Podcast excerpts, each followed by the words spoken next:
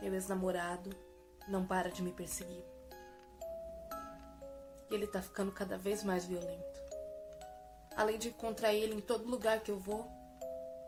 Ontem de madrugada eu acordei sentindo a respiração dele no meu rosto. Não adianta eu chamar a polícia, não adianta eu trancar todas as portas. Eu acho que eu vou ter que ir até o túmulo dele implorar para ele parar.